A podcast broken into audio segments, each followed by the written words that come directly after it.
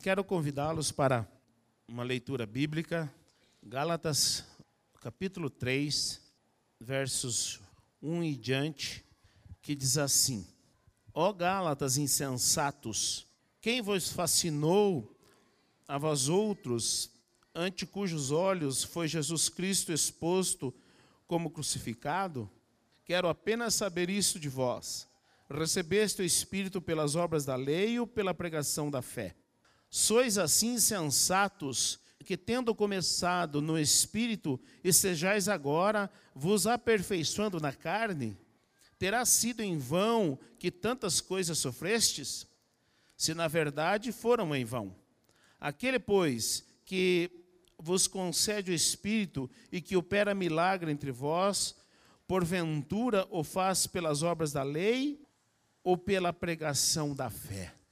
Paulo, ele está exortando o povo que estava se deixando levar por uma conduta não cristã.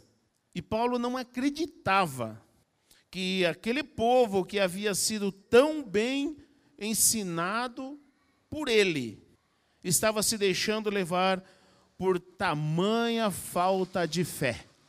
Este povo havia sido ensinado a exercitar a fé no poder do Espírito Santo, porque eles tiveram experiências é, do poder de Deus e do que Deus é capaz de fazer pelo seu braço forte.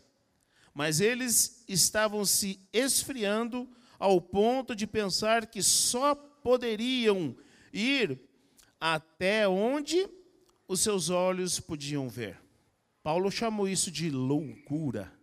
Vivemos em um tempo de loucuras, mas nós aqui vamos viver este ano que estamos entrando agarrados à nossa fé, sem pender para as dificuldades que os nossos olhos podem nos mostrar.